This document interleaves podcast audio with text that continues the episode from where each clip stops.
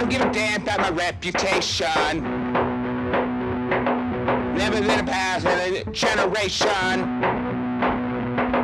I'll do what you wanna do, and that's what I'm gonna do. And I don't give a damn about my reputation. It's oh no. It's not me. It's no no. Hello, good evening, good morning, good whatever it is, wherever you are, and welcome back to Sudden but Inevitable, the single season television show rewatch podcast dedicated to shows that were canceled mercilessly before their time. Usually, we're doing space westerns or sci fi, but today is a special occasion, and I'm going to tell you about that in just one moment. I, of course, am your host, Captain Bootscoot, aka Vanilla Husband, aka Jesse. And with me, as always, is my very longtime friend and co host, Josh. Welcome back to Sudden But Inevitable. Josh, how are you doing? I'm doing great. I'm doing I'm doing great. Uh things are settling down a little bit. Look, I got my screen behind me. I got an internet connection that's that's really good. I, I'm I'm excited. I'm excited for another Friday with you guys talking about some some cool things. And everyone in the chat, my god, we got the thirst chat this week. I'm so stoked about that. Meg is here. Aaron from Fandom Thing Pod is here. Cameron is here. Carla is here. Callie is here. Rona is here. Hello. We love you all. You are the most wonderful listeners and live viewers that a little tiny podcast could ask for. Speaking of little and tiny, we have one more person to introduce you to. And of course, I am referring to the guest of honor, our birthday boy, as we like to call him once per year, of course. I am referring to Ricky D from Best Flicks with Ricky D. Ricky D from Best Flicks with Ricky D. Happy birthday. Welcome back to Sudden But Inevitable, my Happy friend. birthday! How are you doing? I am doing great. It has been a good birthday. Uh, I tend to be the kind of guy who doesn't really care, doesn't do anything about his birthday. Uh, but you know, you suggested Freaks and Geeks. I mentioned my birthday was going to be our next show. You mentioned Freaks and Geeks, and uh, it's kind of fun to do something a little exciting. You know, I I'm not going out and throwing ragers anymore, but this is a cool way to celebrate. And I got to see a car accident today. Whoa. That was awesome. Really? Happy It was birthday. just a side swipe, just a side swipe, Just a side- but you know, something exciting for my day oh, like it happened directly in birthday. front of you. right in front of me. Gotcha. I thought you meant like you drove past a car accident that had occurred No. and were No, I watched a car just slash into the one next to it. Oh. Fun times. Did you come up with a story in your head? You're like, that guy owes that guy money. Oh, nah, nah, just uh, just an accident, just uh, enjoying a little carnage. Ricky Schadenfreude D, we call him here at Sudden But Inevitable. We have happy birthdays all through the live chat for our friend Ricky D. Look at this. Meg says, Happy birthday, Ricky D, for Best Flicks with Ricky D, all caps. She knows your full name. This is just so much. This is so overwhelmingly cool. This is why we do what we do here at Sudden But Inevitable, which is talk about single season television shows. And as Ricky mentioned, this week we figured, you know what? It's Ricky's birthday. It's we're kind of between seasons right now. I am currently impossibly busy in my non-podcasting life. Josh is just getting settled. Everything is sliding back into a some kind of version of normal for us. But it's Ricky's birthday, so we should let him pick. But, you know, we already have a plan for season 4. So what we're going to do is every year on Ricky's birthday, we're going to watch another episode of Freaks and Geeks. So join us next year on April 8th for, well, maybe on April 8th. It'll depend. It'll be the Friday closest to April, 8th. seventh. Yeah. Next year, the episode is Beers and Weirs. The Weirs parents go out of town. They throw a raging kegger in the house. Get excited for next year's See, episode. and and here I was thinking we should do like a half birthday for Ricky. You know, like Mm, like uh, mm. like on Ricky's half birthday we do episode two. Uh, Do the fans I deserve don't- to celebrate my birthday twice a year? Here's the thing. I think I deserve to celebrate your birthday twice a year. really what it comes down to is am I physically capable of giving up control of decision making twice a year? And I think we all know the answer to that question.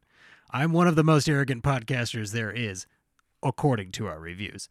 So maybe we'll put up a poll We'll let the Twitter listeners and followers and folks decide. Maybe the live chat. Live chat, what do you think? What's Ricky D's half birthday? If his birthday is April 8th, what's his half birthday? If you can get it to me in the next five minutes, I will consider this. Now, October 8th? October there's 8th. yeah. no there's no way that's accurate. Yeah, April, No. May, June, July, no, I'm August, I mean to the day. October. To the day. I need it to be exactly whatever half of 300. well, now you're just now you're just no. I'm known for being pedantic, Josh. This is so what I need to count 182 I don't know the days. rules on half birthdays. I don't either. That's why I assumed it was what I said. okay, so how many days? Would it be 182 and a half Oh. days? Man, if it's October 8th, that's going to be great. I was gonna say we have people in the chat laughing at each other. We have people in the chat talking about how hard it is to be a mom. We have people saying they love the idea, planning ahead. See, and now here's that's the big thing, Ricky D. We can't change when the next episode will be because we've already booked Aaron from It's a Fandom Thing Pod to be our guest next year. That's true. So she's already got us in her calendar. So maybe after episode two, we'll reassess the schedule. Okay. That gives me a year to feel out how I feel about this. And I think that's about how long it will take me to decide. Um, my friend Megan in the chat is calling me out, but it's not a call out if you said it yourself. So, freaks and geeks. Okay. September This show. 23rd. That's not October 8th. But, Well, it was close. Two weeks off. it, anyways, do you guys remember what happened on October 3rd? I do. What? And I don't think you guys want to know what happened on my October 3rd this last year. Oh. I was going to say Katie was sitting in class and Aaron Samuels asked her what day it was. But Oh, um, man.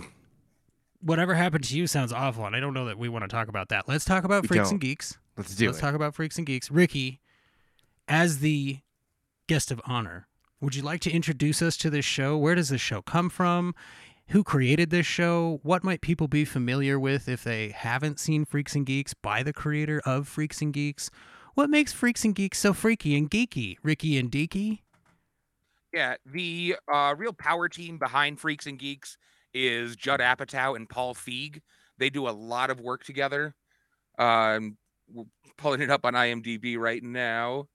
Uh, but Paul Feig is a big, big uh, producer. And sometimes producers just feed money into a project, and some producers really get involved with them. And Paul Feig tends to get really involved with this stuff. Uh, if you guys remember that uh, kind of bad movie Heavyweights Oh yeah, uh, from the 90s, Mhm. uh, that one also had Goldberg in it, Freaks and Geeks. Sorry, I should have been a little bit more prepared for this. It looks like Paul Feig he directed one episode of this as well. Um, there's a lot. There's Jake Kasdan, Judd Oh, Apatow, Brian Office. Gordon. Like they did a Yeah. lot of directing and stuff.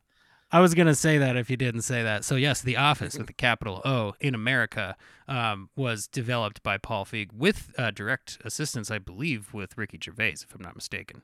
Mhm, Mhm, mhm. Yes. So he um, and I believe, let's see, was he in one episode where they were at a veterinarian?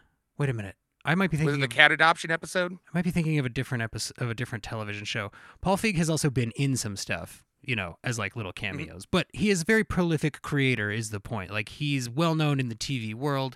He's he's been behind some of the biggest TV shows, especially in the United States, which you know, And then Judd Apatow is one of my favorites. Uh, more recently, he's done Knocked Up, King of Staten Island, 40 Year Old Virgin. Uh, Crashing was an amazing TV show on HBO. He did Superbad as Trainwreck. well. Superbad was kind of where Yep. he got huge, and like I, that came out in I think what 2009, 2008 or something, and that's I think Superbad is the movie that put him on the map. Which, ironically enough, is another like product about high school kids. You know, like it, he does a really good job. well, with- it's supposedly about them. yeah, which And it's even better. Sorry, I was gonna say a lot of people in Superbad were in Freaks and Geeks as well. yeah, if Seth Rogen or Adam Sandler around is around, Judd Apatow is probably writing something for him. Yeah. So and so give me if if one of you does one of you guys have the cast list pulled up for this show because it's it's a veritable who has become who of celebrities, right? Yeah. I I'll mean, just like- start from the top. Linda Cardinelli, uh, or Cardellini, John Francis Daley, James Franco, Samm Levine, Seth Rogen, Jason Segel, Martin Starr, Becky Ann Baker. Um, Izzy Phillips. and Izzy it just Phillips, goes on and on. Like Lizzy Caplan, Ben uh, Foster. Trace Beaulieu, I think is how you say that name. He was the mad scientist from Mystery Science Theater. Like he was in this. Yeah. Um, there's a lot of people in this. Uh, the the Mr. Universe from Serenity is in this movie. Is in this show. Uh, Was this David, the startup for most of these actors? Was like this the first thing that Seth Rogen and like, For a lot of the Franco- young ones, definitely. Ricky, Okay. when did this come out in relation to Donnie Darko? Because Seth Rogen was in both of those, playing Mhm. similarly haircutted characters. I think. Donnie Darko was Yep. 2002 and this was 99. There you go. So it was like some was Paul Feig's Feig somehow like involved in that casting because that that whole group of actors, right? They've all been in a million movies together and they became known as the Brat Pack, right? They were in like Your Highness and Pineapple Express and uh what is it? This is the end, and Mhm. like Oh, there's I a love that million movie. movies that had. I really like that one. Michael Cera was great in This Is the End. Uh, Does anybody have my up- phone? Does anybody see my phone? Meg says, uh, uh, Aaron says, knocked up was Apatow. Um, Meg has a Yeah. deep, abiding love for John Francis Daley. So I love him. He's Okay. one of my favorite people. before we jump into this, you know, this show, before we jump into talking about this show, Ricky actually came up with a fun idea, I think, for a segment. And I'm going to let Ricky go first because he's the birthday boy. Uh, Ricky is newly 21, so we are going to take him to the bar tomorrow for some alcohol. Oh, I better pour another Um, shot. well, it's you know that's that's custom. Uh, so we're gonna do it. Uh, so Ricky, if you would like to introduce us to your who is which character segment, please. Yeah. So I just thought it'd be fun since we're doing a high school show. We're getting high school photos. Just which one of these characters, and they all kind of have iconic archetypes. Uh, which one really fits each of us? So I want to choose my own and then choose one for you guys, and you guys can choose your own. And, you know, we all have kind of different opinions of who each other are and who ourselves are and that kind of thing. Uh, so for myself, I chose Neal Schweiber. Uh, I really like Neil. He's this funny little Jewy kid. Uh, he's he's so funny, and I love his interactions with Alan the bully, because Alan goes straight after Sam Weir and uh, Martin Starr's character, Bill Haverchuck. Uh, Bill like kind of looks at it and he gets some of the ire from Alan, and uh, Neal Schweiber just keeps his head down, doesn't look, doesn't look, and after they leave, he's like, "You guys don't make eye contact. I know where Alan's going. I know what classes he's in. I know what paths he takes. I stay out of the way. That's how you deal with this. And I've kind of got that. I'm like, I know where these people are going to be. I know what problems they're going to cause. I'm going to go over there and I'm not dealing with your dumb problems. So that was why I chose myself for Neil. I love and I love that guy too. Him and uh, Wet Hot American Summer is is great, and not another teen movie. Like I love his nerdy character, like in anything that he does. Ah, it's wonderful. Uh, for Josh, I definitely picked uh, James Franco's character, Daniel Desario. That's who I was thinking. Or no, I'm sorry, Nick Andopolis. Sorry, sorry, I'm confusing some of the freaks. Nick Andopolis. Jason You're Segel. a music nerd. Yes, Jason Segel. That that is exactly who I chose for myself as well. Yes, yeah, I apologize. That's definitely who I meant. Music nerd. Uh, kind of got some stoner vibes going on. Always relaxed. Always happy to have people around. Uh, that's who I chose you for don't know Josh. me very well. and I almost want to go with Mr. Rosso for Jesse, oh, the guidance counselor, the guy in charge of the mathletes. Uh, that's just uh, at the end of the episode. He's looking around at all the people, all the stupid kids dancing at homecoming dance. He's like, someday I just feel like I have the best job in the world. and that just kind of synced up with Jesse for me. Big heart, I think, is what he's trying to say. Either that or he's Sure. making a lot of fun of me. I can't tell, but Is that Um, the strong probably that. hand guy from Scary Movie 2, by the way? no, that was uh, Chris Elliott. Because he sure he sure looks like him. It's not him. It's not the same actor. Okay. Um, Josh, go ahead. You said that you had. Uh, I appreciate that, Ricky. I really, I think my favorite moment um was when uh, Lindsay told him, "Hey Jeff, I'm gonna go dance," and he was like, "Oh, uh, you should pr- not call me that uh in public or anymore ever again," because Probably call me Mr. Rosso from he now on. realized the optics of that pretty quick and was like, "Oh, this is bad." Even in 1980. Uh, Jason Segel is the best. He is making my current How I Met Your Mother watch bearable. I still can't watch that show, Aaron. I'm sorry. Oh, Ronan, thank you. That's I very gotta, sweet. I gotta really like, I gotta just ignore all of what you guys just said. Sorry. How I Met Your Mother is one of my favorite sitcoms of all time. Okay, so Josh, do this. Do this segment. Which character are you, and which Uh, character are we?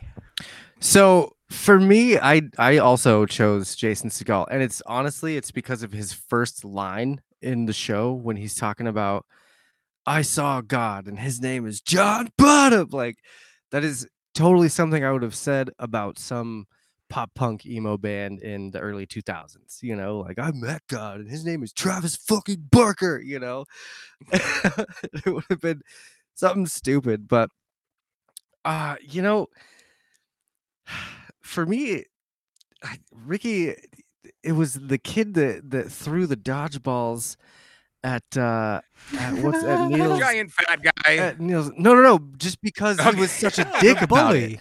He's talking Because about he the bully. threw because he threw the balls at his balls, and I was like, that's totally something Ricky would do. Like he would just, and not just once, but twice. I mean, it's totally something you would do is throw the balls twice. uh, Um, just quick little tidbit. They shot this episode in 14 days. They spent one and a half days on that three minute dodgeball scene. nice. And the uh, director, sorry, the director of photography from The Matrix shot that. Interesting. Wow. It wasn't got the guy very. from The Matrix to shoot that dodgeball scene. It wasn't very matrixy, but Didn't whatever. feel that impressive. I, I mean, like not in a not like it was a good dodgeball scene, but I wasn't like whoa. I was There- just I really like the scenes where they were like pinned up against the wall and the cameras going all crazy. I thought that was pretty Yeah. cool. But I just okay. So here's a question before we go to Josh's uh, pick for me. Um, did you guys ever have to play like violent dodgeball in school? Yes. all the Didn't time. What? Sixth graders versus the eighth graders. Yeah, man. I don't remember doing that. How do you I not? don't dude, remember that. I got hit in the face so many times by dodgeballs in middle school and high school. Like, Hmm. those rubber balls. Just, I'm pretty sure some of my glasses got broken a couple times in middle school, and my dad yelled at me, and I was like, "What?" He's like, you know, it's not called face smash ball, Josh. It's called dodgeball. "Yeah." Um. Anyways, we had those awful foam balls that were covered in latex paint, and they always got like all Oh yeah, shredded. and they like picked apart. Yep, yep. And those were Yeah. really easy to throw because you could just sink your hands into it. and it It's would, just yeah, really. would- your whole hand would be red though after you. Yeah, I remember that. Okay, now I remember that. I must have blocked that out. Um, I, this is gonna be so much nostalgia this episode. yeah, and a lot of trauma. I want to agree with Meg about How I Met Your Mother. It did destroy itself. Uh, that No, last season. I don't want to talk about that show, Josh. I'm just Talk agreeing. I'm just saying right pick- now that, no. that that's. I'm just want to No. close it out.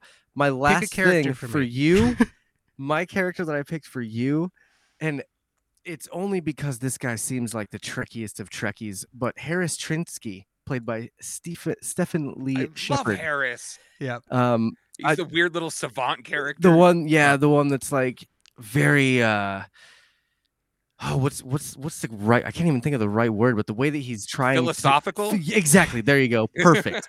whether he's trying to explain to Sam how to how to deal with his bully. I was like, talking about the conundrum that he had suffered and using it as like, oh, I have this. conundrum. Yeah, he's like, I have this correct. this um academic proof that I wrote about bullies. It's called the Chrisman conundrum. Yeah. Yes, and Um, watching that scene, I was like, yeah. oh, that's totally Jesse right there. He would he would do that. I do could that. see that. I could see that. Um, so I I think it's my turn. Meg, I'm sorry. I don't want you to ever feel like you Thumbs are up, not Meg. allowed to bring something up in my live chat. I just prefer you to be more thirsty and less how I met your mothery. Um, Callie says, "What the American f?" Which might be our episode title right there, ladies, gentlemen, and Themperers in the live chat and listening out in podcast land. Rona says sixth graders versus eighth graders is nothing compared to boys versus girls, especially when the guys are all rugby players. Ah, rugby players, I think is how they pronounce that. I'm sorry, I couldn't help myself. Uh, Meg says it was freshman versus senior freshmen versus seniors, and the freshman girls won because we brawled because the seniors tried to beat us up. I think Meg might be drinking. Anyone else think Meg, Meg might be drinking in the live chat? I appreciate. You can ask Meg. me that at any point I in time, and I'm going to go probably. I also think Meg was probably one of those scrappy girls. It was like, oh, you hit me in the face with a dodgeball. I will see you with the flagpole. Rona says, see above comment. Um, Meg, it's Ricky's birthday. Send the thirst to Ricky. I thought that And was I- clear. I'm not thirsty for children. I just think Cindy Sanders is very, very beautiful. Okay. Here, okay, but but here's the thing, right? Okay, so when you were watching this, you went, "Oh, I remember as a kid thinking a girl that looked like her was beautiful." Yes. Right? Like Mhm. they they cast a good uh actor for that. Like the long I think it's just long hair. Honestly, when we were kids it was like, "Whoa, her hair is long." she must be older than me. Well, Um, Lindsay, I I still have a crush on Linda, on Oh, okay, Hawkeye's so wife.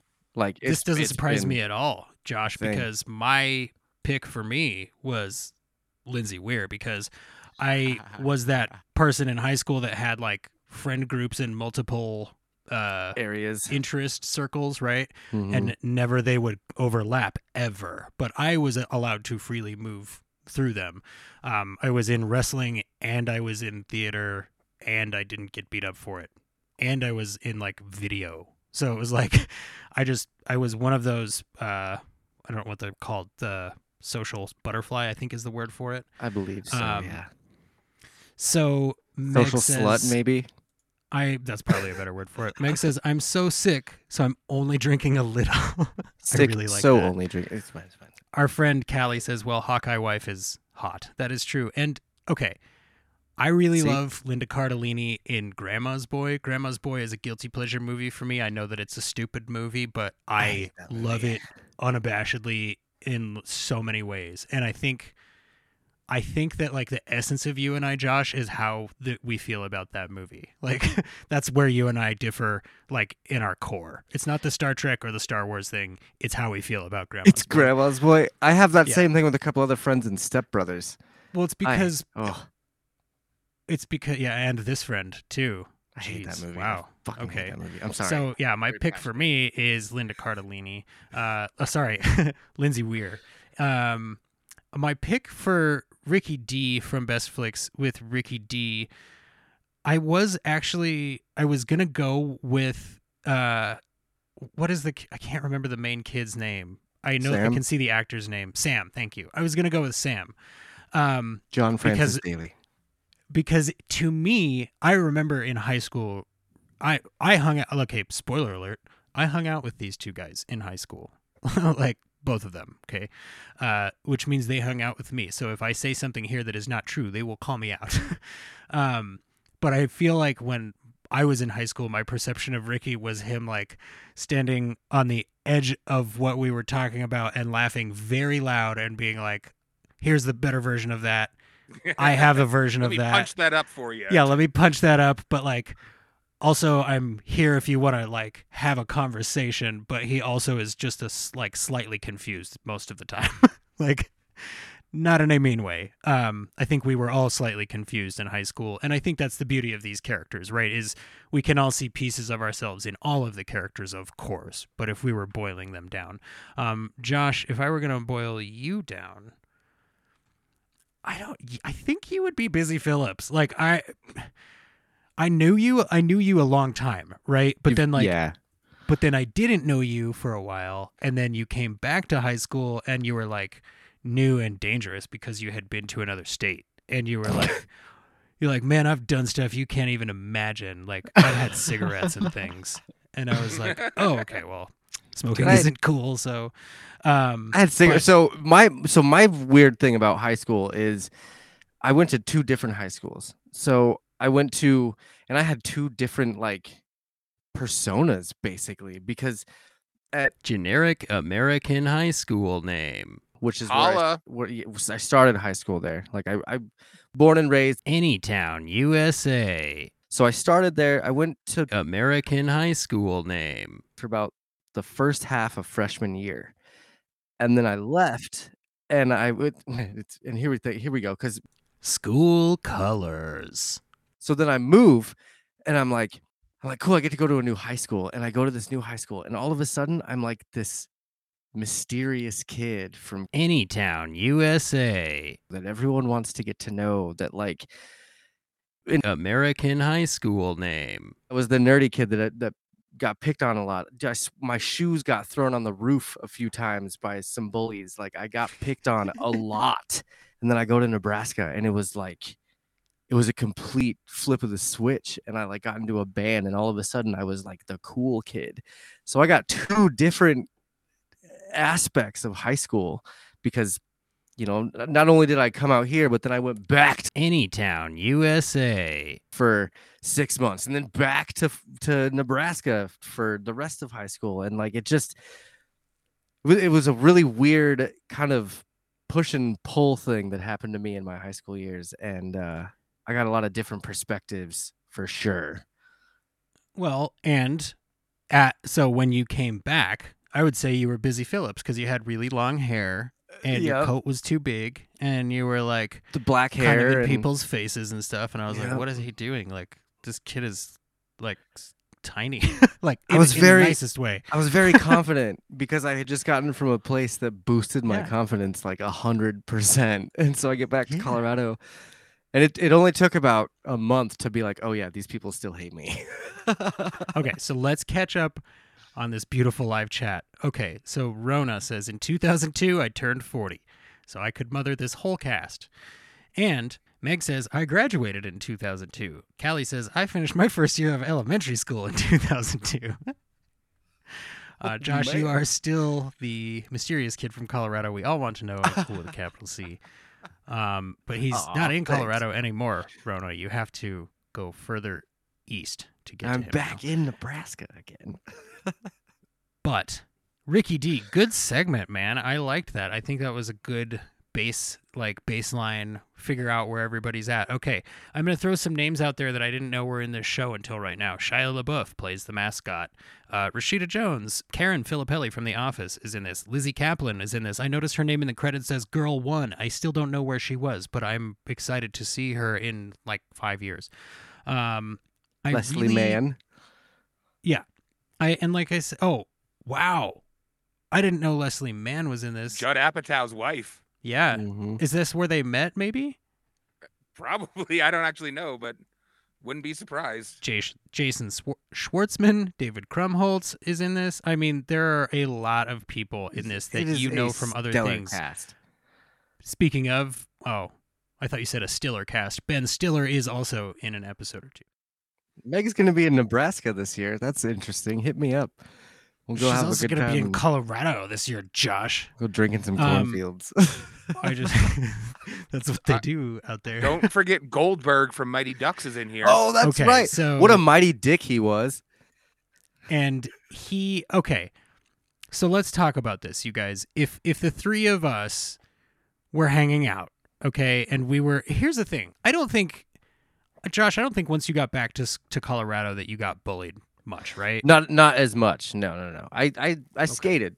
I was a skater when I came Yeah. back, so it was a little Yeah. different. I went from click to click, Um, kind of like you, but well you drew hard lines you were like I, I hate this click now i'm in this click yeah, yeah. oh meg thank you for trying though we appreciate that she says josh there is literally nothing in nebraska but you i checked There's like true a couple other things. But Oh, you're good. Good point, uh, Rona. Josh is still from Colorado. That is a good. That will never Correct, change. I- correct. I, guess that never changes, gentlemen. If we were, if we were hanging out now, okay, we're you, Ricky D, Josh, and I. We're in a real life social situation. I know it involves a little bit of imagination. We are in a real life social situation together, and somebody shows up that could definitely kick all of our asses individually, but maybe not if we all worked together. Ricky, you're muted. Given that setup, which role do you think which of us would inhabit? I personally think that nowadays I would be more of the uh, Sam uh, Samm Levine character, like the Neil sh- uh, character. I think I would be more like, okay, let's avoid this. Let's. There's a lot of ways around this. I think that would be mo- me more now. Uh, what do you? Which which character would you guys identify with now as as a semi adult? I would definitely be the guy that showed up to watch, but then got pulled into the fight. And I would be the Martin Starr character, the one that's like, "Yeah, we're actually here to beat your ass, right, guys? Right? you got my back, right?" The only time I've ever been in a fight was third grade. I got sent to the principal's office. There were other kids actually fighting. I jumped in and I started grabbing people's arms and spinning them around. and that was how I got involved. I was gonna was ask you guys. basically if- just like I was gonna ask if you'd ever been in a fight. I have never once been in a real fight. I have been punched, but I have never thrown a punch. Jesse, have you ever been in Uh, a fight? Okay, so yes. Um I but all of mine took place in middle school. Um so the Okay. first one I want to say was 6th grade and in the school that I was in, the boys bathroom right when you walk in there was a big mirror above the urinals. So like as you're standing at the urinal, you can see people coming in behind you, right? So I'm standing at the urinal and I see somebody coming in behind me, and it's one of those urinals that's constantly just got water flowing. So this kid comes up behind me and he like puts his hands out like he's gonna push me, and you know I'm gonna my my shirt is gonna hit the urinal water that's flowing, and then I'm gonna be covered in urinal water. And I'm like watching this kid walk up behind me, like, is this gonna happen? Is he gonna do it? Like, there's no way he would do it, right? Like people don't just do that to people. And then he did it to me but because I was like looking at him in the mirror, I just like aimed with the mirror, right? So like I did a full rotation fist into face, like all the way around and laid this kid out. Now, I think he probably was your wiener still out? I think he probably would have just accepted that he had been hit in the face. Of course not Ricky D. I was covered in urinal water, but I took a moment to zip myself up. Like if you're gonna friggin' if you're gonna do anything, right? Because he's standing there laughing at me because now I'm covered in urinal water. So full rotation hit this kid in the face, and I think that if it if that had been the end of it, I think he would have been like, "Dude, that's fair. Like it's fine." But our teacher happened to walk through the door of the bathroom as I was connecting with his face. So all he saw was me just lay this kid out. And he picked me up immediately. It was like detention. And I was like, I didn't do anything. And he went, That's not true. And I went, I suppose that's fair. Uh, so we both got detention for that. This is awesome. Um, uh, Rona says in first grade she had to stand in a corner for picking a fight with a fifth grader, fifth grade boy. And then Callie says, "Does fighting your sibling count?" Because then uh, I have never been in a fight. And Rona says, "Callie, liar, liar, pants on fire." I feel like there is a story there, and I would like to continue hearing about it. But I could totally see you turning around and just socking some guy in the face. please put that in the live chat if you have it. So the other thing that happened to me, I was it was like a I was in a hallway in I think seventh grade, and some kid like tackled me from behind. That I it was like I am going to strike you repeatedly now, but I don't know why this is happening. but but like I do I do have to hit you until somebody pulls us apart now because you've attacked me. Right. And you know, in middle school, it's like that's kind of all you have. like you you literally either sink or swim. You you could die. So I was like, I'm just gonna swing for the fences at all times. I didn't get into any fights after that, and in fact, most of my life I have been the hey, let's not um, fight these people. Hey, let's leave before the cops show up. Sort of a person. Um, and I have friends that can attest to that. I'm see, and I'm more like the Chihuahua, where I just bark a lot, and then eventually someone kicks me, and I'm like, okay, I'm sorry. But I've had a few parking lot like, "Fuck you! What are you gonna do? Come on!" And they Oh, just yeah. shout at me. Uh, like one time, some guy almost hit me coming into a little parking lot complex. So I was just like, "Dude, you drive like an asshole!" And he starts coming at me, but it always ends up with, "What? You're not gonna hit me?" No, I just wanted you to know you're a dick. That's where. That's all I need to do. I don't need to swing at you. I just need you to know you're a dick. Right. And I think that's what growing up is, right? Like that's all growing up is is going I just want that person to know that the loathing that I have for them is pure and unadulterated and cannot be stifled no matter what they try. It's the pure hatred of a thousand suns. yeah. So, Yeah, when I was in middle Okay. school, I'm pretty sure I, I said at least once, and I'm 103 pounds, thank you. Because I was a very tiny kid in middle school and like could, could not hold my own. are you 103 pounds now? I'm sorry, I couldn't. You are very, very thin. You have a figure that a lot of people would be jealous of. To I'm that not- point, you know, I you was on actually 150 pounds. Just just saying. Did you, did you know that? I believe you. I when I was on I had a moment when I was on Cheap Seat Reviews, the podcast that reviews the Hollywood film industry for the greater good, talking about the classic movie The Princess Bride, Mm, which by what the good way, has episode that was. Yeah, since become their 20th most downloaded episode what a good ever. episode. If you haven't listened to it yet, Out of go check 20? it out. Out of 385 plus. Yeah, they've been going for like 8 years.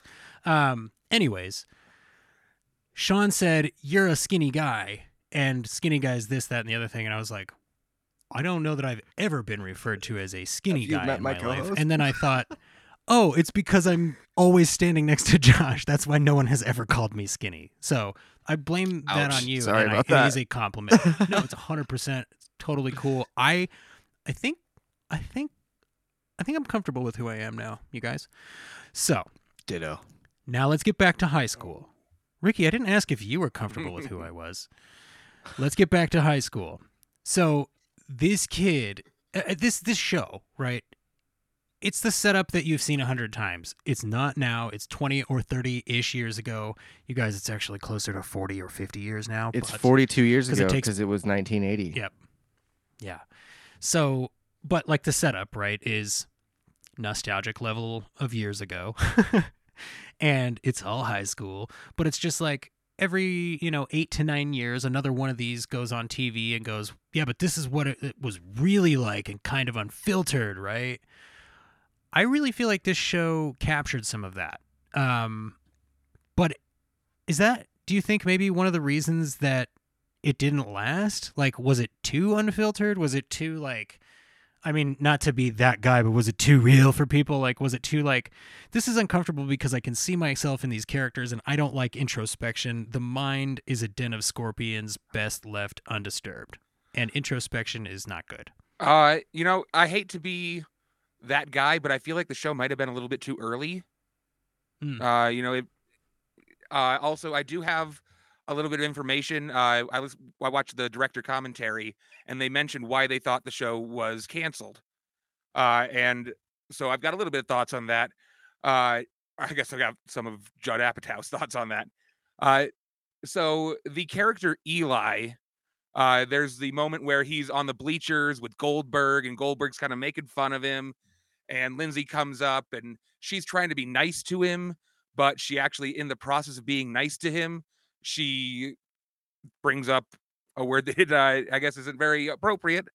Uh, so she upsets Eli and he goes running away and he falls off the bleachers and breaks his arm. And then they go to commercial. That was about the halfway point of the episode. In between those two commercial breaks, they lost 3 million viewers. Whoa. Yeah. Are you se- like they could just measure that that exactly? That's in, that's insane. Yeah, so they lost 3 million viewers because they took this uh compromised character and he broke his arm, which was very difficult for a lot of people to see, and they all decided to watch Cops instead.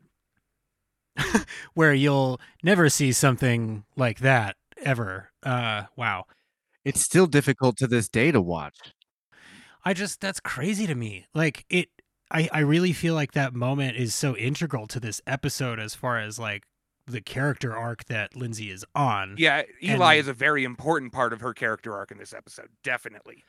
And to have like dude, that just makes me so mad at people who watch TV. Yeah. Like it it makes me feel like people are like you know, oh, I don't want to think, or like, oh, now there's like, e- like, what is it? It 'Cause, makes me uncomfortable, so I don't want to be put in that sort of self-realization. Meanwhile, situation. we're on season 40 of American Idol. right? ER got 107 seasons. Jersey Shore, just Law and got some new Order. seasons.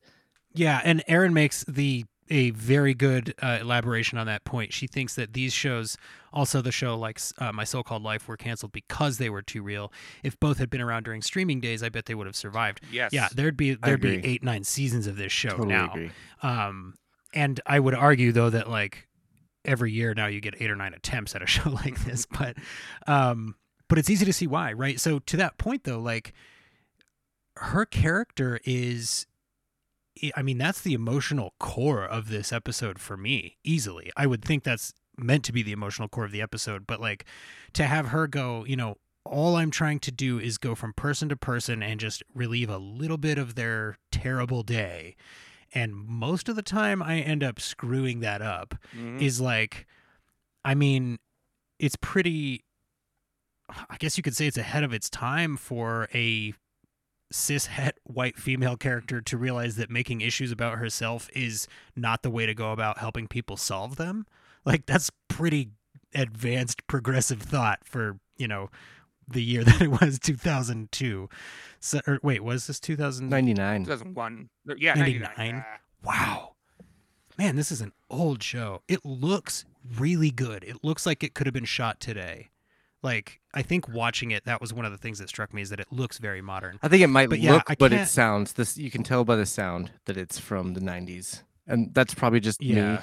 But like, oh yeah. No, 100%. it's And I, but I think that Ricky makes a good point because it's like, man, if 3 million people are going to go, oh, I feel challenged by this content, I don't like it, then yeah, they're probably not going to like the rest of this show. like, well, and it's it's also a all. testament to like how this show really makes you think about things because I mean, look when when we were in in school and stuff, this this kind of situation has changed immensely through the years since I mean since you know when we graduated high school since you know after that this kind of interaction never happens anymore. Whereas like in the 80s and 90s these kind of interactions would would happen way more and you would see these kind of scenarios you know you'd you'd see a, a people picking on uh, a mentally disabled person just because of the way they are and it's and it's super awful to like look back on that and be like oh my gosh like how how could these people do that? But it's it's good to like watch a show like this and be like wow they're really bringing to light how terrible people were back then and like how much we have grown since then when I was in middle school, we had uh, some special ed kids in choir class, and a lot of people made fun of them. And Oh, one day, I uh, one day I got into it, and I made fun of one of the guys, and I still look back to this day, and I get goosebumps, and I feel like a dirt bag, just because I made fun of somebody because they're special ed. It was ugh, it's I yeah. take it back. That's what growing up is: is looking at things you did in the past and going, "God, I suck." I'm like I very hope mature I'm a better days. person now. Yeah, and it's that's the number one adjective I use to describe you, Ricky D. it's a hard thing to like look back on too because in the moment when you're around all those other kids and you're trying to be cool and you're trying to impress people and you're just trying to like fit in you know it it it makes sense when you're 12 years old 13 years old and then when you get to this point in your life you're like wow holy shit i was an asshole and i'm so proud of myself for not being that person anymore because there are people out there that are our age in their 30s 40s that uh, that are still like that that still treat people like that and it's it's really disappointing to to see that people haven't grown up you know? So it's it's it's great to know that that you've grown from that ricky and that you know you you realize that it's it's not a, a cool thing you know but again but I think I'm having a realization. I think Ricky D's uh, admitted Schadenfreude comes from him knowing that the people that are going through the terrible things he's watching them go through probably deserve it. He's like, yeah, they were probably terrible when they were kids. there's a huge op- giant chance that that person's a massive douchebag and they deserve this horrible thing happening to them Oh, yeah i hope it Ah. ruins your kids look, look inward, my son. holy cow. Um, yes. So, okay, let's talk about freaks and geeks. Um, are we not so yeah, I don't. Did you? Wow. I this is what I love about our show, you guys, is that we can talk about this and it is entirely within the context of Oh, freaks and geeks. while while we're on that subject, though, I f- I really feel like the the whole Eli situation character is a reason, and I brought up a few reasons why this show would not make it today. Like if if they were to release you have a list? today, one of those top reasons that it wouldn't work with people is Eli. Another reason would be the excessive amount of bullying that you see throughout this show. Bullying is like super frowned upon. Personally, me, I think some kids need to be bullied. Just saying. But like another reason is that one moment with Seth Rogen where he smacks that girl and she's like, You creep. And he goes, What? Your butt was calling to me. Like, though, that's another reason you're just like, Oh man, that's not. Eh, but it's like it could still be in a show now to illustrate like look at this absolute creep. Like that character would be, you know, the worst character in the episode. I think in, in But Freaks he and would Geeks, though, they were looking at it as it was funny. What he said was supposed Right. to be funny. that's yes. That's a good point. Um, and What and else it- do you it- have on it? your just list? wouldn't. It, it wouldn't work. Um, that was that was that was it. That was it. Oh, well, the, the guy that's not there Teenagers is kind of smoking a- a- on campus. Oh, absolutely. Yeah, I smoked on campus though, at the corner. At Generic American high school name. I was Wasn't gonna on say there was a campus, but- corner. Smokers Corner. We have a uh, Megan says sometimes public shame is necessary, but kids can't read a room. That is Yep. very well put, Yep. Meg. Thank you. Um, yeah. So I let's see. I didn't have. I don't think that I was ever bullied in school. Like I. No, because you were the bully. I don't know that I was ever No, you a were- bully. To, You were like, you were like- I obviously like you made said- fun of you, yeah, and Ricky and our friends, but like I, I don't know that I don't believe anybody would have considered me a bully. If I'm wrong, I would prefer one of you. no, like like you said, you were friends me. with everybody. Like there, there was no bully bone in your body. I, on the other hand, was a bit of a bully sometimes, especially coming out, going back and forth from places, find you know, finding different confidences, and then like I've been to Nebraska. oh, dude, what a loser I was. I had the worst time on the school bus in middle school. I was at the Ugh. last stop that showed up. We got high schoolers on the bus, and I was in middle school. Uh, I was on the last stop, and I had two friends on the bus, but they sat together. So I was singled out. I got sent all the way into the back of the bus with all the high schoolers. There was one enormous guy. He looked like the big guy playing dodgeball. He looked like that guy. He'd sit sideways on the seat and he'd just push me off the edge.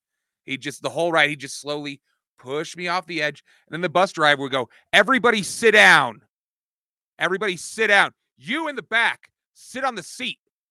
And this guy would just keep pushing me off the edge, pushing me off the edge. And the bus driver would yell at me. And I was just, my brain was boiling because I wanted to follow the rules. And this guy wasn't letting me follow the rules. And I'm just in middle school. And there's nobody to help me on the bus.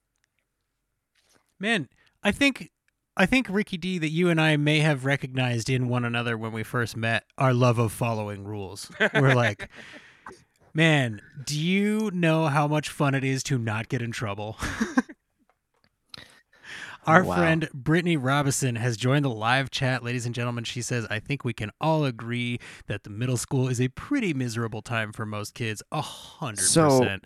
I, I just I just started a job at a middle school, and I can attest to the fact that even 20 years after being in middle school, it is still a miserable place to be. Well, probably for a series of different reasons right now, but yes, I, I, I think that that's that's pertinent. Uh, I gotta point this out. Our friend Aaron says I smoked on campus. We had a smokers hill right in between our buildings, and teachers allowed it. But I went to an artsy alternative school in jeez. Um, I know you don't sound like that, Aaron. I just couldn't help myself. I honestly, 100%, this is not a joke or anything, Aaron. I legitimately picture you in my head as Jane from Daria. You're like, in school, you would have been that much cooler than I was and just like impossibly like intelligent compared to me, who would have been like the, what is her brother's name? Uh, Trent. He's like, whoa. We should do a Daria podcast, you guys. They're bringing that show So- back. I they are. Uh, Meg says I just smoked off campus. Um, Technically, I was So, off yeah. campus too. The smokers' corner was off campus, but Aaron, I know you weren't saying it in that voice. I just explained this. Wow. I love you, and I hope you understand that that was all meant in a most respectful tone. Now, you guys, where are we in this show? We've we've had a bully, we've had uh, a dodgeball going on, we've got Broken Linda bones. Cardellini. we haven't talked about What's going on with this? Go ahead, Josh. first crushes. Mr. Sam gets his coat delivered Oh. by the cheerleader, and all of a sudden, she likes him, and he's in love with her. And I find that funny because uh, that's exactly what happens in, you know, high school when, oh my god, a girl talked to me. A girl remembered my coat. That's my coat. She must like me. I I need to ask her to the dance. I I uh, uh. Do you guys So have any like ahead, know- Ricky. crushes that you like did that with where maybe they brought you Hold on pen back? before I'm Ricky loses his train of thought because it will happen. it's okay. Oh, okay. Uh, I don't know if Jesse knows this, but we're not quite Eskimo brothers, but we are Oh. Eskimo step cousins. Uh, Go I on. believe that we have touched the same boob. Okay, I don't know that that. okay, I was trying to figure out how the step cousin relationship works. I'm just. It's like, a further, "Ooh." it's a further Um. relation. So yeah. Um. Here's a. Let's see. What's the most Consensually, respectful way. Yeah. Let's. Oh yeah, it wasn't like, hey, there it is. Let's both touch it. Um. let's uh. Let's see. It. What's the most respectful way I can phrase this? Josh and Ricky and I all went to the same school and it, there were not that many students at that school so like the Was- the dating population had a lot of overlap And you had put good taste. kids there. and i have good taste thank you ricky d i i totally agree with you josh were you asking did we have any crushes that were based on an, the impossibly small thing Yes, like like your first crush in high school or something. Was it based on some stupid small like person touched your hand when when you went to go pick up the notebook that the bully slapped out of your hand or something like that? Like I- I've got one if you want to think for a moment, Jesse. Uh, Go for it. Sixth grade. We're going into middle school for me a lot. Uh, but sixth grade, the girl that had the locker right next to me, major, major crush on her. Uh, probably just because I got to see her every day. But I got Yeah. to the point where I was putting notes in her locker. Only like three, I think. But I was sent. I was putting notes in her locker, and I figured she was getting them and ignoring them, and then I backed off. But then the last day of school came and we're all cleaning out our lockers and she's right next to me and she pulls up these crumpled pieces of paper from the bottom of her uh, locker and she starts reading them and I could clearly tell it's the notes that I shoved in her locker like 4 months ago and I just looked at her I go uh, uh I'm I'm over it and I just went I just walked away. dude i'm embarrassed right now what the fuck that's amazing. I was the kid that like took a oh man, I and this was in middle school too, but I wrote, you know, we you know, we, we had dances uh, in middle school and high school, you know, and like I took a note that I wrote to a girl that I that I liked and like I wrote, "Will you go to the dance with me?" you know, and had her name on there and stuff.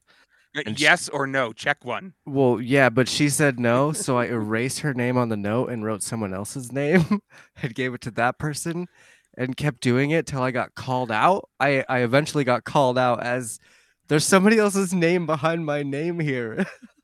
I was like, "Oh, yeah, okay." wow Uh, it was pretty bad. Um, I just wanted to go to the dance with someone. No one ever wanted to go to the dance with me.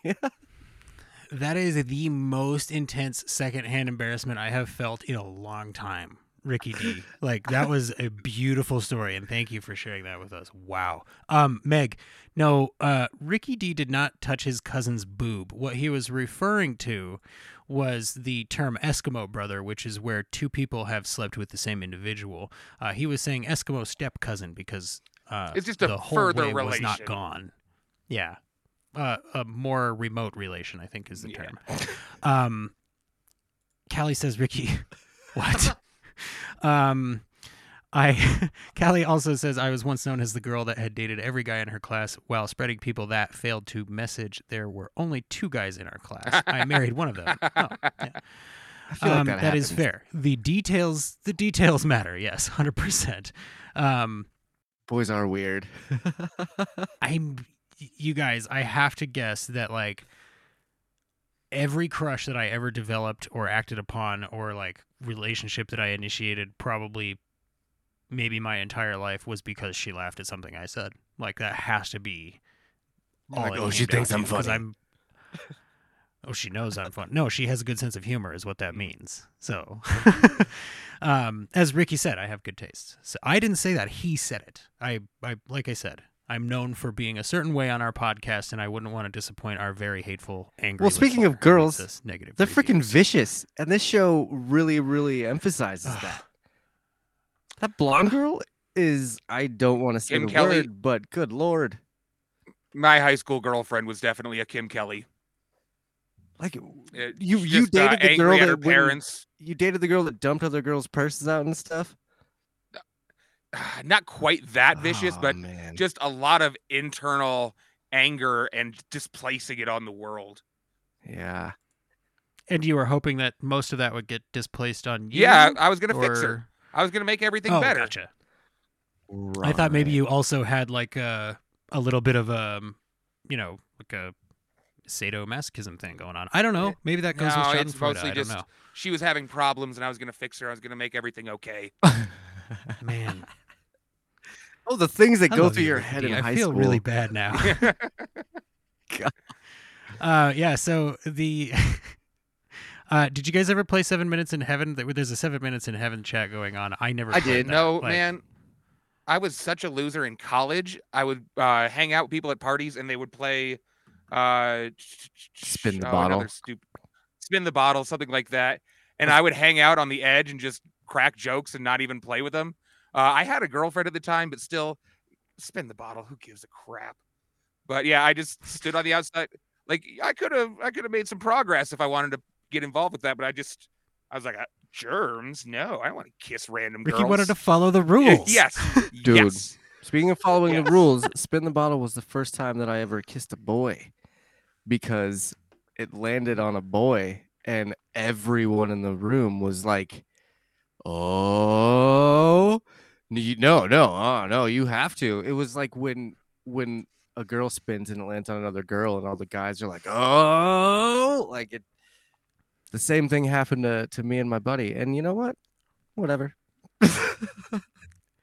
I have a a very good longtime friend that uh, when when I was first becoming friends with him, somebody said something about like you know what are you guys gonna kiss then? And he like jumped into their conversation was like hey that's okay if it's to get two girls to kiss. And I was like uh no nobody said anything about that man. Like but all right like it was but I mean he's one of the most confident people I have ever met in my life, and he did it for comedic effect specifically. Um, Callie says spin the bottle was the worst, second only to truth or dare. Truth or dare was stupid in high school because kids would go truth and they'd be like, "Do you think I'm cute?" and they'd be like, "I mean dare," and then they would go, "I dare you to tell the truth." And Stupid. it's the dumbest thing. And I did understand the In assignment. college- Thank you, Meg. Meg says in college we moved on to Never Have I Ever. I like that game. That is a Those- fun yeah, those are fun. Do you guys want to play Never Have I Ever? Okay, so um, we had you want to test those calls, bud. we have we have uh, a, a dance happening. Okay, dances are always portrayed in media as this huge stress thing, this huge like social anxiety generator, and like you have to have a date or you going to the dance. Everybody's going to the dance. I think I went to maybe like five dances ever in high school. Yeah. Maybe I never went to prom. I did you I did you go to pr- Ricky? I'm pretty sure I went. You were in the group of people that I went to prom with, right? And I also went Yeah, to we have- homecoming with them a couple times, but that's about Again, it. Not with me, Yeah. but like in a group of people with me. Yes. Uh, Josh, did you go to ho- did you go to homecoming? Um, I did go to homecoming in Nebraska, but that was the only. I went to one, and that was it. I never went to any other dances. so we I can't ask anybody here because it wouldn't work for us, but uh, ladies in the live chat, have you ever asked somebody to a Sadie's, Sadie Hawkins dance? I was asked to one of those one time. And uh, as Ricky had alluded to, there are some things that you still feel bad about the way that you handled when you were a kid. And this is a thing that gives me just an intense internal shame that I don't really want to talk about. So I'm not going to. Um, but I I would like to know if you Wow. Meg says, one day when I have more time, I'll tell you about going to prom with a guy and his girlfriend. Spoiler alert, I married him. Like at prom? Because damn. Callie, the Sadie Hawkins dance is when the girls ask the guys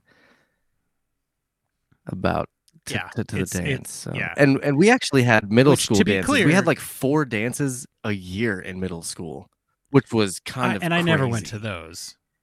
Yeah, ever. Uh, well, Erin went to a fancy art school in Boulder, so she didn't have Sadie Of Hawkins course. dances.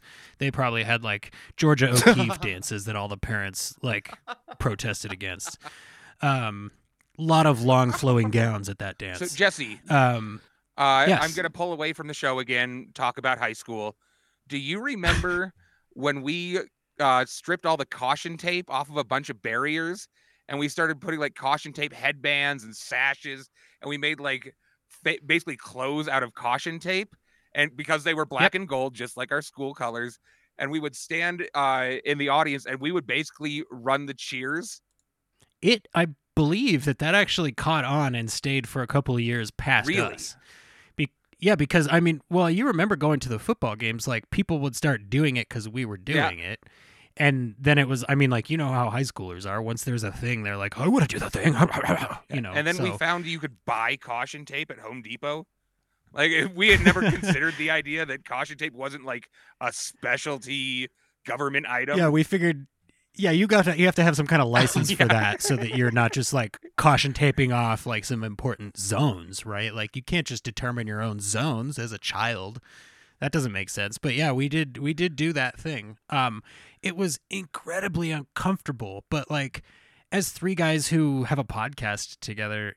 There is nothing like the thrill of knowing that other people consider you entertaining, right? Like, there's just something about that. Like, even if it's because they're hate watching you or hate listening to you, and I can't believe you left us that review, you jerk. But like, I just, it's like that thing is so intrinsic to the three of us, right? Like, we have always been trying to entertain a crowd in front of us since high school. Like, for Josh and I, it goes back even further than that, but it's just, it's really cool, I think, that we get to have this chance to talk about this stuff because we're watching Freaks and Geeks. And I think that that's what's going to make doing this once a year a perfect format for Freaks and Geeks.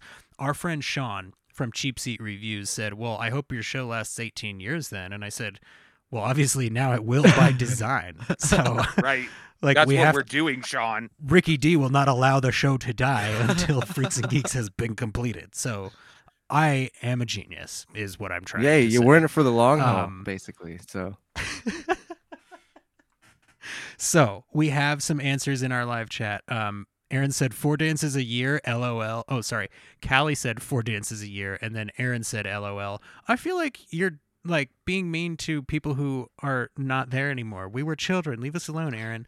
Megan I think Aaron's says- laughing at, at the way you were that, making fun of her school and the protesting and the Georgia O'Keeffe thing. Yeah, just to clarify. Oh, Aaron, Georgia O'Keeffe. I appreciate you so much. I think that, as I said to Aaron on Twitter the other day, I think that she and I have more in common than either of us would prefer. Uh, Megan, we didn't call them that. She says, Callie says, we had two dances in all of high school practice prom in year nine. Oh, that's so Practice European. That is. and prom a year later. Oh, I was going to say year nine was very European, but I mean, a practice prom, I guess. Oh, Um, Meg says, Callie, we had at least four, but not everyone could go to all of them. Meg had been banned from a couple of dances. You think you all know why. Uh, Rona says, we had four dances per term, three terms per year. Oh, they had trimesters. Did you guys ever go to a school that had trimesters? Ugh. Do not like. Um, but yeah, it's this is all very uh, interesting. Um, jaunt down memory Yeah. lane. Yeah.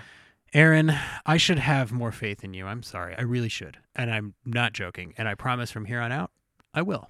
That's a Can I ask you guys something? So, Did you have family Yeah. dinners? Because the family dinners in this show are absolutely insane. I will field this question.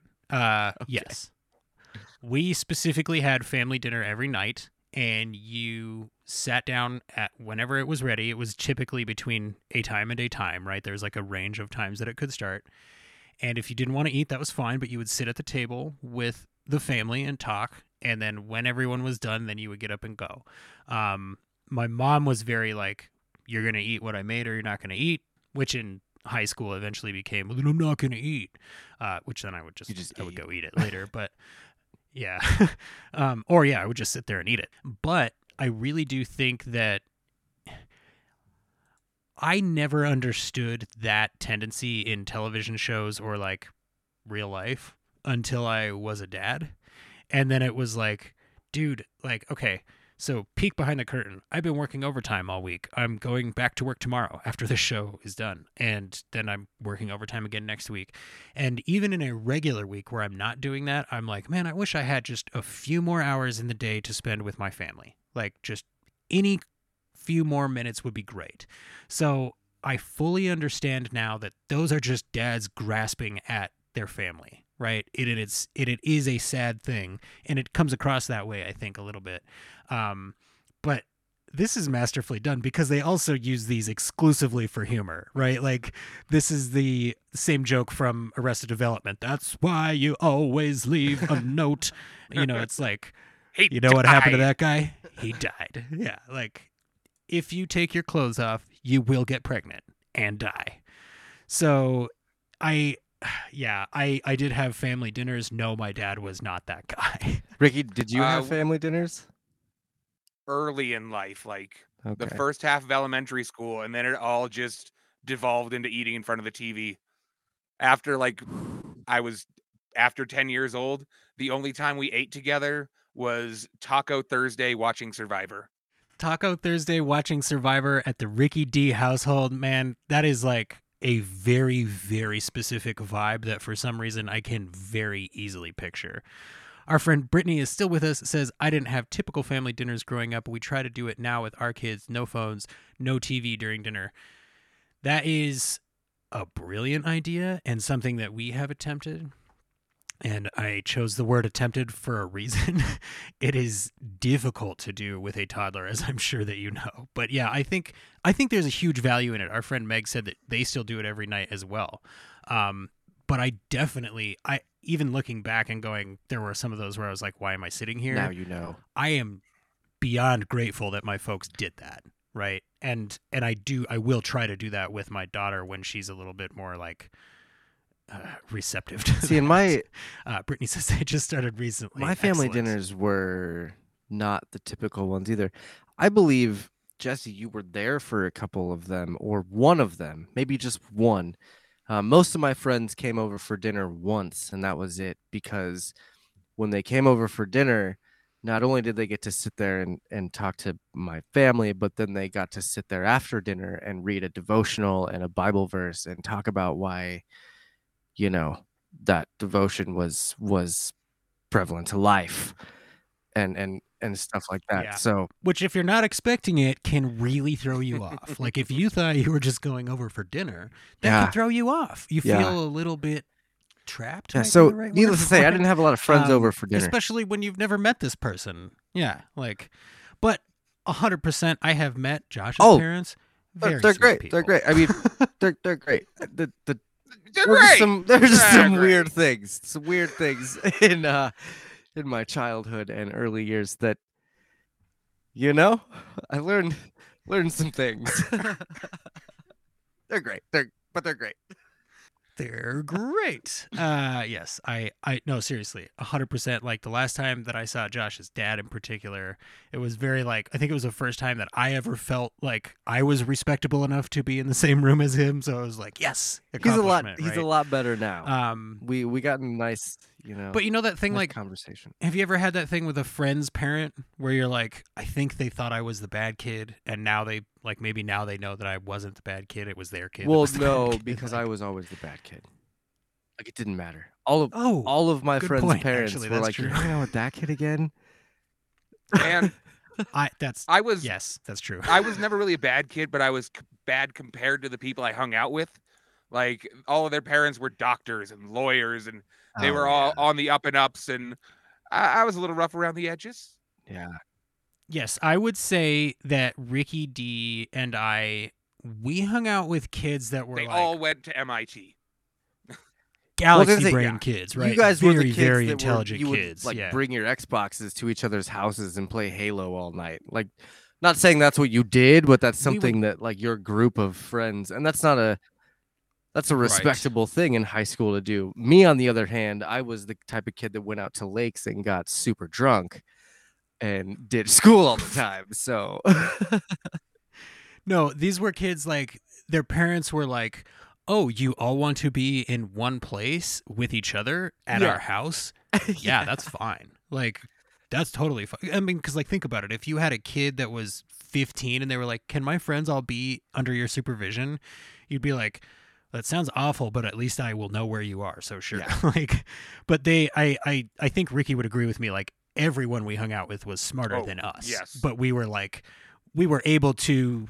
uh hold your own. I think Ricky and I were. I think. Well, I think Ricky and I were arguably more socially intelligent than Yeah. they were. So I think it was a a good balance where it was like we can help you guys feel like you're, you know, Normies. cool, and and yeah, and and you can help us succeed in all ways, like at all times. and and it wasn't like uh it wasn't like ah we tricked him right like they Yeah, were our absolutely. friends and and if they didn't want to they could have just told us to go home like they they had Remember when we got we to be prom king? okay That yeah so great. there was a kid at our school who was very quiet very socially awkward never spoke to girls like didn't want to date he was just really And a genius among geniuses. beyond smart, right? And we thought it would be he, but he was the sweetest kid, and we were like, "Hey, what if we just told people to vote for him for prom king?" Because like well, we that would be made the way to go." posters. We And it was- campaigned. Oh no, yeah, we got crazy with it, but like initially it was a joke. We were like, "Oh, that would be funny," and then we were like, "No, let's let's go all the way," and it and it happened. Like, um, my parents were the honorary parents to my friends. My parents were the honorary parents to my friends because they were so accepting and loving to everyone. Megan says, nodding at the TV like Jesse can see me. I love it, Megan. Thank you. Yeah, I just, I don't think that I invited a lot of kids over for dinner either, Brittany. I know that there were, like, Josh had been to my house for dinner. I don't know if Ricky had Not been to my dinner. house I for know dinner. I've met your parents, but I don't think I ever had dinner. Yeah.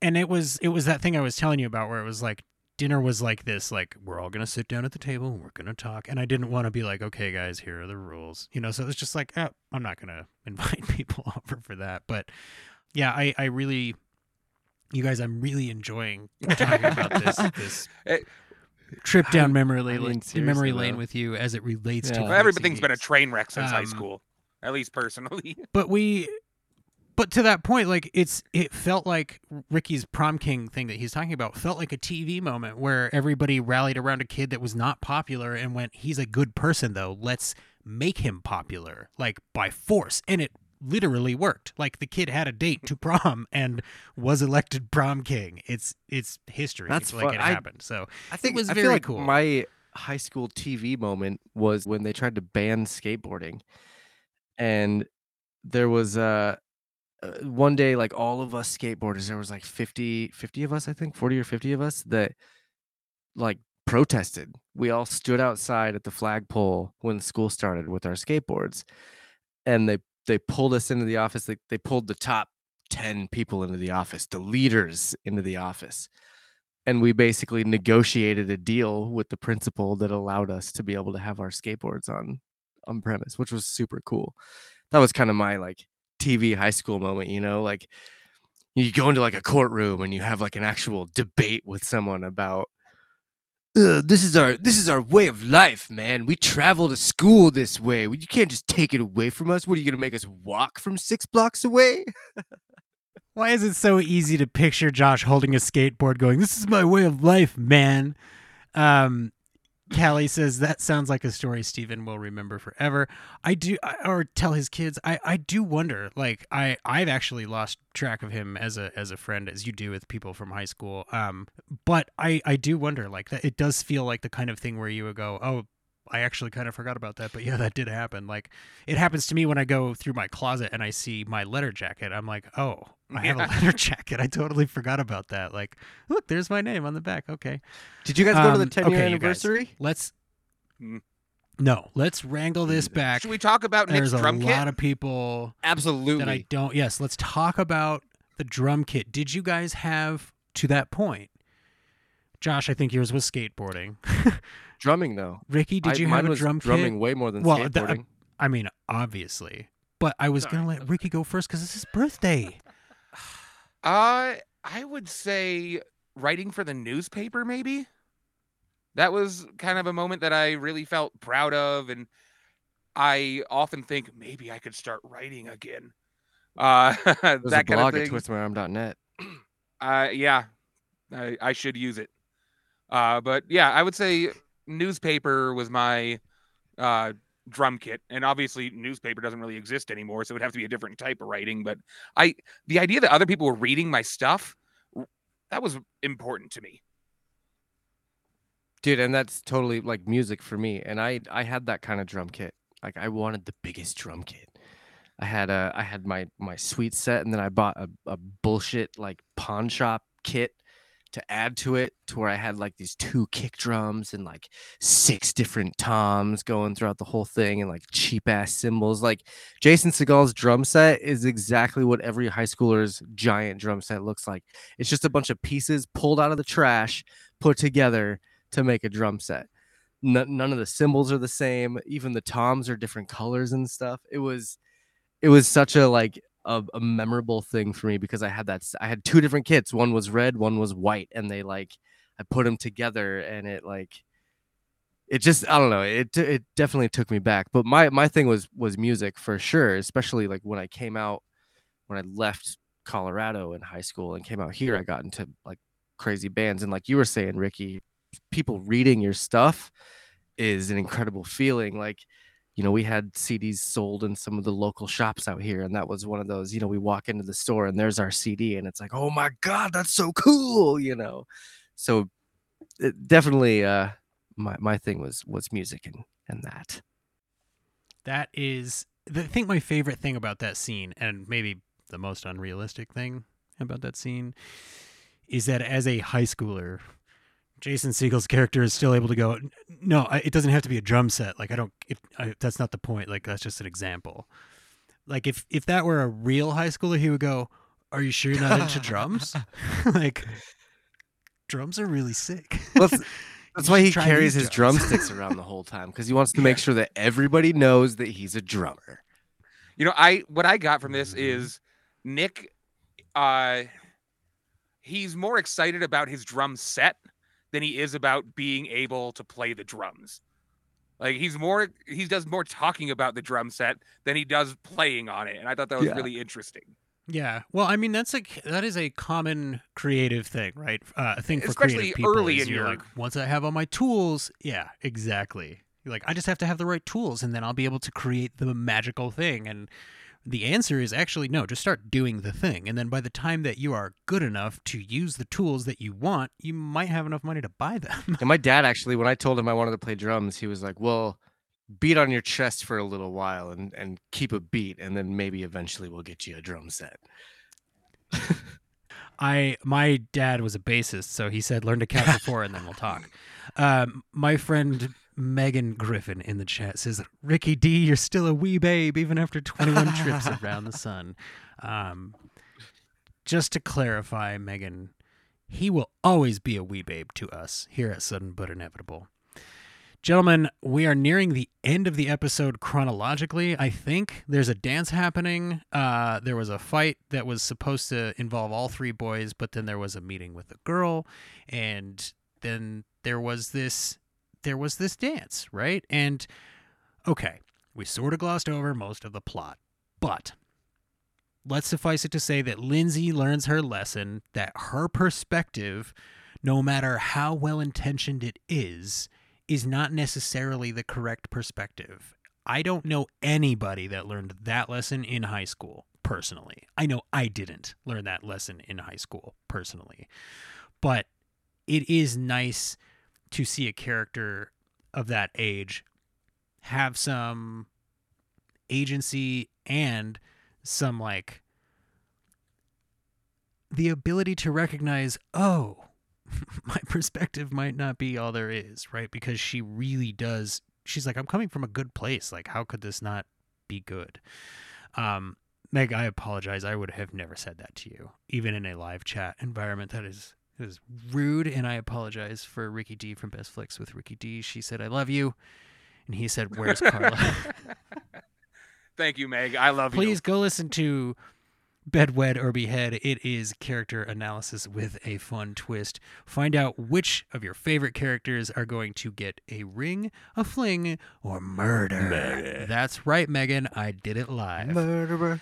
So, gentlemen, is there anything else about this episode you feel we must discuss from a plot standpoint before we move into our selections for like favorite dialogue from this? Episode? I don't think I've said the, said the word mathlete yet. I just was gonna just bring wanna- that up.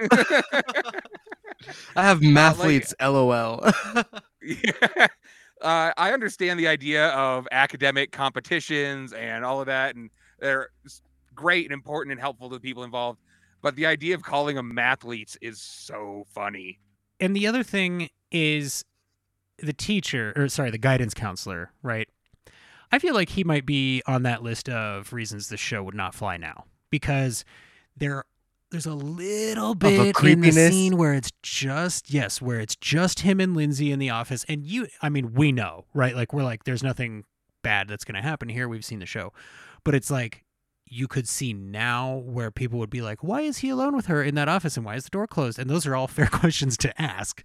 And, you know, why is he saying, why don't you call me by my first name? Like, okay, that's groomer behavior, right? Like they would start freaking out, which would be the correct reaction. Let me reiterate that. But I do appreciate that the show wasn't going there, Yeah. if that makes sense. Like, I'm glad they didn't write that character to be creepy. Oh, me right? too. I- I They're like dealing with plenty of important positive. issues. That one would be a little gross. Yeah. Yeah. Yeah. Or and like They not sure- even too real, but just unnecessary. and they sure made it seem like it was gonna go that way at first. I don't think they did. I think that's our maybe- modern maybe you're right. watching it and going. Maybe you're right. Like, I think will that's what it is because he. I think he is meant to be. Yeah, I think he's meant to be like super He's like the Like, teacher from Beavis and Butthead. Okay. All right, guys, we're gonna sit here and talk about love. Okay. Or the counselor from Bob's Burgers. yeah. yeah. Okay. Um. But, but good point, Ricky. Thanks for saying athlete. mathlete. Uh, do you guys? Um, Meg says she's sorry she tried to love you enough for both of Oh. them, and I told her not to apologize for love ever. The uh, Um, the gym teacher. Josh, go ahead. Mr. Kowchevski. Like what a cliche, but also Okay, every at gym least- teacher ever. Yes, he's got he's got the ski last name, which makes him a gym teacher. And he chooses jo- Um, dodgeball so he can watch kids throw balls at other people's nuts. Like that's the whole reason he, And- he chooses dodgeball. Hey, and Rosie. our friend, I have to point this out. Our friend Rosie has arrived. She says, "Happy birthday, you, Rosie. D." Rosie is one of our biggest supporters of all time. Uh, I do appreciate that the PE teacher was like, "Okay, you can't throw it at people's nuts." You're out." Like, he still Right. enforced the rule, right? And then as the kid was walking off, he was like, "Heh." I'm creating Lord of Um, the Flies but- in here, but d- d- don't hit him in the nuts. Right. Like, don't aim for the kid's balls. Like, you know, throw the ball. sure. Oh, Yeah. man. But so I liked that little touch. It was very human, I thought. Yeah. Um, human. Uh, so, do you guys have anything else you would like to bring up from the plot before we get into our selections? The the biggest the biggest thing of of this episode that really kind of pulls you into like the heart, like the hard part of it is when uh, Lindsay starts talking about her grandma, Yeah. and like you you kind of realize why she's going through the phase she's going through, right? Like in in high school, I feel like there was always some sort of bit of trauma that made you change a little bit about yourself, and it seems like uh, she, you know, she used to be a mathlete. She was obviously one of those kind of nerdy, geeky people. And then all of a sudden, her grandma dies in such a traumatic way in front of her, basically, that like she just changed her whole perspective on things, you know, and and kind of went off. What what did uh her her friend say? Had Millie asked ask her- Millie asked uh, her brother to ask her why she's throwing her life away. Right, right. And and she, it's not like she's throwing her life away. She's just having a hard time dealing with what she just had to go through with her grandma as as like a 15 year old. And I kind of feel like Lindsay that? was Oof. Millie just a few years ago. Lindsay and Millie Right. were very similar characters, and now they're very Right. different characters. And and on that Well- topic, there were so many people in school that you know, like if you were a really good friend with someone in elementary, and then you get to middle school or high school, and you start kind of branching away because you meet different people or you go through different experiences, and then that other friend is like upset that you're going to hang out with other people. It's kind of how that relationship is, is going with Millie and Lindsay I think Ricky is right that Lindsay was Millie. You know, prior. yeah. basically.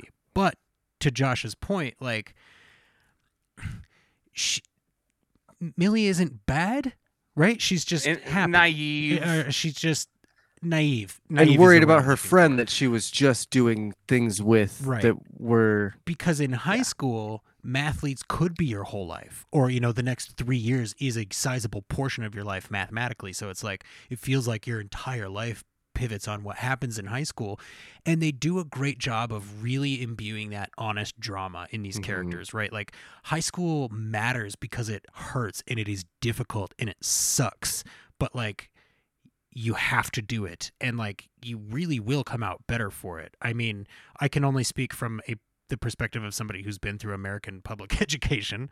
Uh, so maybe that's where i'm coming from. I mean that's definitely where i'm coming from. Um, i didn't know that the coach was biff from back to the Oh, future. Thank you rosie. I'm kind of mad at ricky for not pointing that out. I Like, it apologize. was his idea to watch this show and he's like My i've got all these notes you guys. I got the director's dvds yeah i just that is really cool. Um, but I and and this is the point. Rosie makes a very good point. Lindsay's character is seeing that there may not be a payoff for being good. Wow, that's good insight. Yeah, and that's like there are I would say that I have to relearn that lesson almost daily.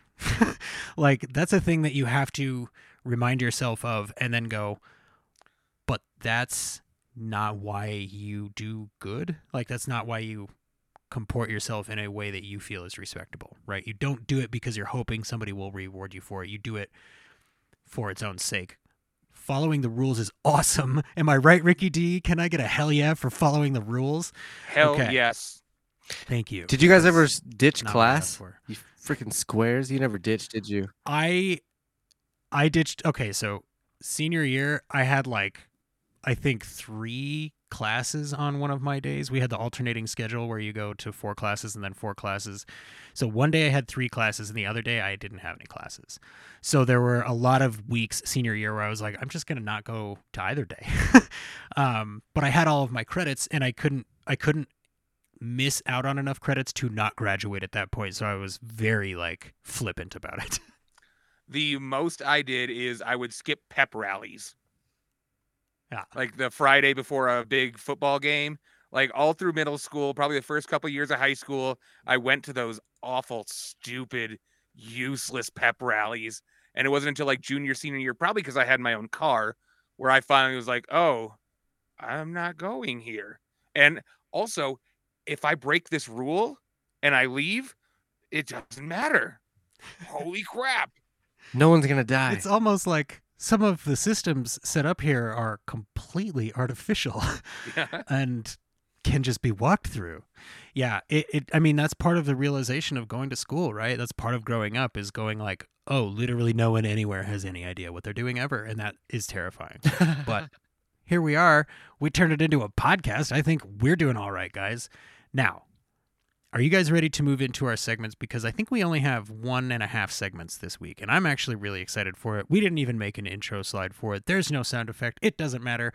We're going to talk about our favorite moments of dialogue from this year's episode of Freaks and Geeks because there's a lot of good dialogue in this show. And because it is Ricky D's birthday, we're going to let him go first. Ricky D, what is your pick? Josh, do you have clips? I don't even know. Nope. Nope. I, I'm going to Okay. throw out a couple of them. Like you said, there are so many good little bits of dialogue. I'm just going to pick a couple of them. Uh, the I'll very raise fir- my hand if you take mine. All right. The very first line of the entire show is when that uh, football player and the cheerleader are making out on the bleachers, and he looks into her eyes and he goes, "Babe, sometimes I just." I love you so much. I don't know what I'm gonna do about it. Yeah, I get I love you so much. I'm scared. I was like, oh my god, Uh, that was just so funny because that that was how you felt in high school about stuff. I'm pretty sure I've said Uh, that to that's somebody in high school before. That's oh, okay. Yep. Let's leave it all at that. Go ahead, Yeah. Ricky. Uh, another one at one point, Seth Rogen's character when he's arguing with Busy Philipps about the gum and all that, he just goes, "Why is everybody crawling up my butt?" Which I felt was a very good high school emotion. You feel like every time you turn around, somebody's trying to pull you in some different direction. Somebody's trying to mess with It's you. It's not even that big of a Uh, deal. and last- Yeah, it's not a big deal. Everybody can f off. Uh, and last one was Martin Starr's character Bill. Uh, when Alan is torturing them at lunch, he just smashes uh, Sam's Twinkies, and Bill goes, "Alan, what is the point of all this?" Which again, very good like high school feelings. Like, why is this guy torturing me? What is he gaining? What happens at the end of the day where he is rewarded for this? I don't understand. and also, what And am I doing? the doing? Doesn't understand. yeah, the victim doesn't understand, but the bully is clearly getting something out of it. And Well, oh, and he and the bully, un, the bully knows like I am just like re- reacting to stimuli, right? Mhm. Like there is no pattern. That's what makes it fun. I'm just being an alpha so- male. Yeah, ex- yeah, exactly. Josh, what do you have for your favorite line? so you took mine, Jesse. So I'll let you I keep that, that. one. Um, mine Thank you. I, my second one, it's very, it's, I take it out of context, um, just because in the context when uh, the guidance counselor is talking to Lindsay after he catches her ditching, um, he says, "The world is not black and white; it's gray." When he's convincing her to be a mathlete, he's like, "I'll give you a, a you know, a, an ultimatum here." you mean when he's Exactly. blackmailing her into being a mathlete? exactly and and that again i'm i'm taking it out of that context because i don't like it being used in a blackmail context but like Yeah. he's not wrong It is a it is a good lesson to yeah, learn. he's not wrong Well, and I mean, what else is being an adult than making like borderline shitty trade offs? Like, really? I mean, for the good of, you know, uh, for a lot of good reasons, of course, but like, you have to get used to being able to go, neither of those things is exactly what I want, but I can be happy with a little bit of either one, right? Like, you, you have to learn how to do that if you're going to live happily. or, or just some life. decisions that you make like they're not going to be the best they're not going to be the worst they're just going to be kind of in the middle you know when you're going through life and you make Oh, one random decision that's like oh well this is kind of a great decision we'll see what happens you know that sounds awful. I've never made the wrong choice before. So my pick let's for be nice dialogue. um, the key is confidence. Uh, my pick for dialogue is, uh, I it, I don't know it exactly. Do you have the clip for it? Josh, i do don't you have the me clip just- um but it's 'Cause- it's when okay. Segel's saying find your drum set Yeah. yeah, and it's he's telling her like, look, this is the thing that I care about. I don't care about school. I don't care about, you know, the relationships that I have with my friends and like My where is my social dick. standing and all this stuff. Yeah, like I don't care about that stuff, but I care about this. And if I can, you know, use this to soften the blow of all that other stuff, then I'm totally good. Like, and again, I don't, I, I I know that there were kids like that in school. Like there were kids like you know the kid who always played guitar, or the kid who always you know the football player that you knew was going to be a football player and keep being a football player and then become a football coach. Like there is something about looking at the people that you're like, oh, their whole life is planned. Where you go, that must be nice. like I really wish I could be happy with that. And and I don't mean to sound condescending, but it's like I feel like most people look at that and go, I wish I could be happy with something that simple, or I wish it were that simple for me to find the thing that makes me that happy, I think is probably what they think. All right. So before we start talking about next year's episode, uh, let's give this one a rating out of 10. So, as a pilot for a show, does this make you want to watch more Freaks and Geeks? Does it make you wish there was more than one season? Take all these things into account. Ricky D from Best Flicks with Ricky D, since it's your birthday. Why don't you go first, my friend? I don't think there's any option but to give it a 10. Uh, just flat out, this was awesome. I loved it. It was a rocket ship into an amazing show. Uh, 10 out of 10. There were no rocket ships or cowboys in this, but I see where you're coming from. Josh, what do you got? See, I give it an eight out of ten because it piques my interest. Like as I've watched this this series before, um, but watching the pilot again, I'm like, oh yeah, okay. I really can't wait to see more episodes. And I know for, I do this, I do this with everything because I know for a fact that there's going to be an episode later on down the road that's better than this one. And so giving this an eight gives the rest of the series room to grow because although I, I really do love this episode, it's not it's not my favorite of the of the series. So I'm personally going to give it a nine because I think it actually works as its own thing. Like, if you just watch this and then didn't watch any more episodes, you'd be like, "That was good." Like, I Yeah. that was a fun 44 minutes. Like, I had feelings. I would love to know about those characters, but the stories had complete arcs for the most part. Like, They did wrap was- it up. Yeah, it was episodic TV, man. Like, but with serialized character arcs. I know how you feel about that, Josh. So that actually puts us at a point nine, which is nine out of ten for the first episode, the pilot of Freaks and Geeks, the first in our 18 year series of coverage of this little gem of a show. Ricky D, happy birthday, man, and great pick. I'm so glad we're doing Freaks and Geeks. This is this is excellent. I do have a special request of our audience. Go uh, ahead. Please do not watch ahead. If you could please wait for us Yeah. and do one episode a year the same way we're doing Yes. it. Uh, yeah, please just y- save it for the show. Yeah, but be very. Uh, I mean, let's be honest. It would be disrespectful of you to watch ahead. So Yeah. please, please don't do that. um, we are just about coming to the end of this episode, you guys. I feel like this was fast and loose and nostalgic and we covered so much ground. This was a lot of fun. Like i really feel like we're kicking on all cylinders you guys. I think this might be the way to go every time we start a new season is pick another show to get us warmed up and then dive into our next season.